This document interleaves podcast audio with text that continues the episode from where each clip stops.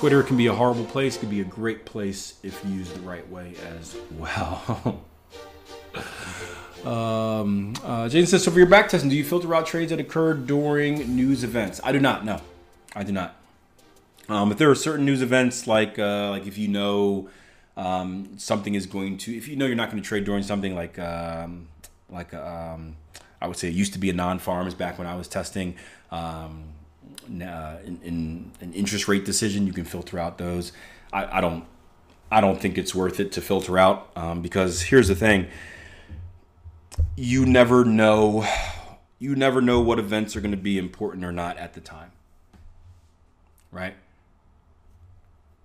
You never know what events are going to be important or not at the time. So again, you can look back when when, when I first started trading non-farms every first Friday was a massive factor in the market, right? The market would blow up hundreds of pips every first Friday. Um, the market hasn't really cared about non-farms or maybe cared about it a couple times within the last like 10 years. So, depending on what the underlying market condition is, you don't know what's you don't know what the effect of news is going to be. Um, so, to filter out every single news event, to filter out every single, let's say, um, GDP announcement, um, you you can be filtering out really news events that have no impact. You know, we just saw unemployment claims come out at 8:30 today, where unemployment claims back, you know, when we're coming out of the recession here, the 2009 2010 recession in the U.S. Every Thursday, unemployment claims and any type of job number would throw the market into a, a you know a crazy type of mode, right? Um, unemployment claims doesn't really matter at all right now.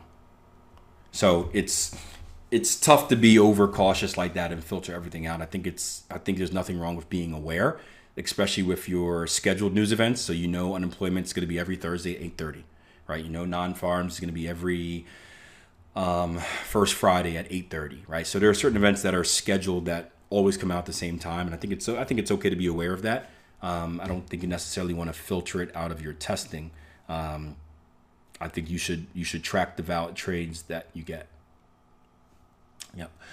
Um, on the bright side, finally out of pound dollar with targets. Um, in the future, I might exit position positions. Um, gold taps my stop loss and hits my target profit right away. Yep, that's the whipsaw. Um, Jason says, so for back testing, do you, oh, sorry, I just read that already. Uh, Jason Grayson said the other day about once completing back testing, uh, look back at news and see how the market reacted.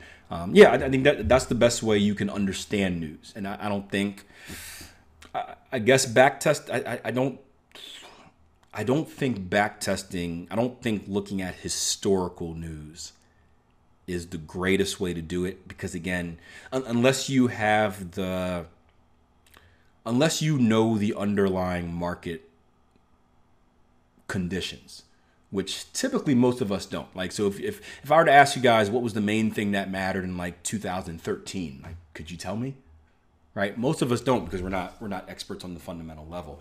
So what i would what i would recommend doing is you look at it real time right? You make a you make a habit of looking at it real time. So on a daily basis or on a weekly basis do a weekly back test where you look at the week that was and then you look at how the the market the market right? How the market reacted to the current time news events because that's going to give you a much better idea of what matters now. Because again what's important to, to understand is that what matters now didn't necessarily matter a year ago. What mattered five years ago doesn't really matter doesn't necessarily matter now. Does that make sense guys? It, it, it changes depending depending on the economic kind of standpoints of where we're at. So I, I don't know if it, if I don't I don't know if I don't know if back testing and I'm, I'm always looking at things from a time perspective like is it worth your time? Because we all know back testing.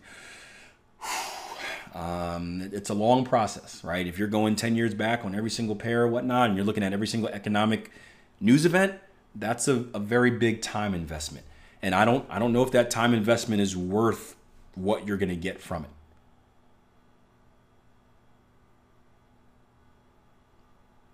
I don't think it. I don't. I don't know if that time investment is worth what you're going to get from it, um, unless you're you're picking out a handful of like very specific, like one news event, like an interest rate decision, for example. Um, because obviously those aren't going to be too frequent. But at the same time, you also need to understand it's, it's what, else, what else is going to be difficult is again, are do all interest rate decisions matter?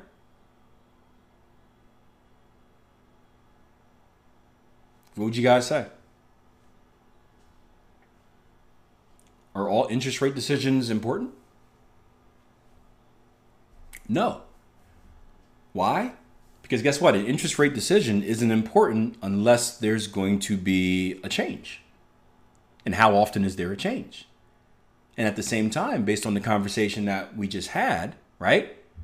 If there's a change, if, there's an expected change in an interest rate,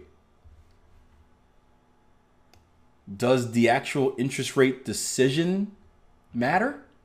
No, because that was priced into the market well beforehand, right? If you guys remember the conversation we had before the break about how news works. So it's all it's all it, it's tough to come to a conclusion um, with stuff like that. So I don't I don't think I personally don't think it's worth it. I don't think there's any I don't think there's a downside of doing it aside from the, the time investment. Um, but I, I, I would work on a, a shorter time frame basis. So I would do it on a daily basis where you go back and look at today, where you look at today and be like, okay, here's what's going on currently here's how the market reacted, blah, blah, blah, blah, blah. Or maybe make it like a, a, a, weekly thing where over the weekend you take some time, you look at all the news events during the day and then, or throughout the week, and then you go back and, and you, you start tracking the reactions that way.